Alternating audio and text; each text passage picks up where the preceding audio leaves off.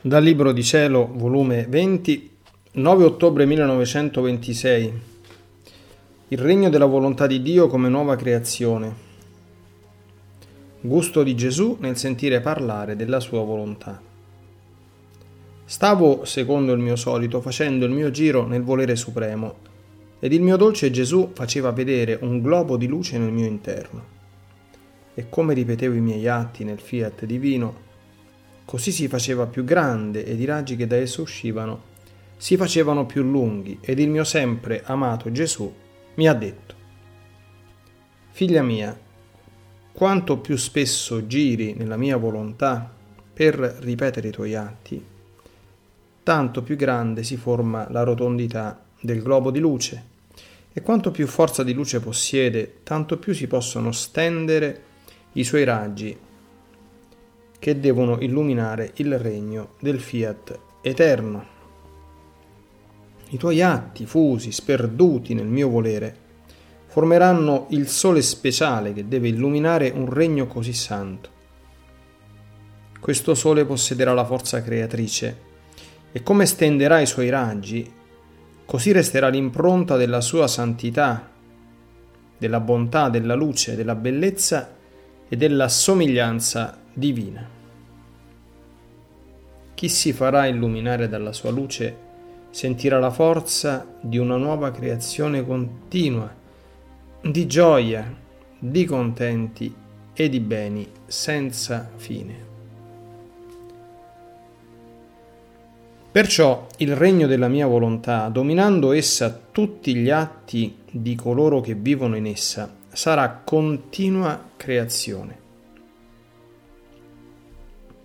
La creatura starà sotto un atto nuovo continuato di questo supremo volere, che la terrà tanto assorbita da fargli mancare il campo d'azione al proprio io.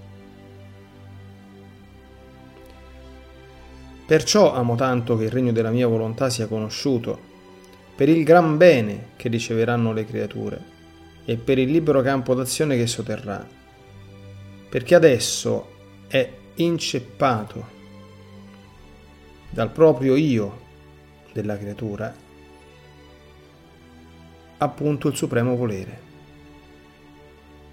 Invece quando sarà conosciuto, con i suoi raggi vivificanti, penetranti e pieni di viva luce, eclisserà l'umana volontà, che resterà abbagliata dalla sua fulgida luce, e vedendo il gran bene che le verrà, darà libertà d'azione alla mia volontà, dandole il totale dominio.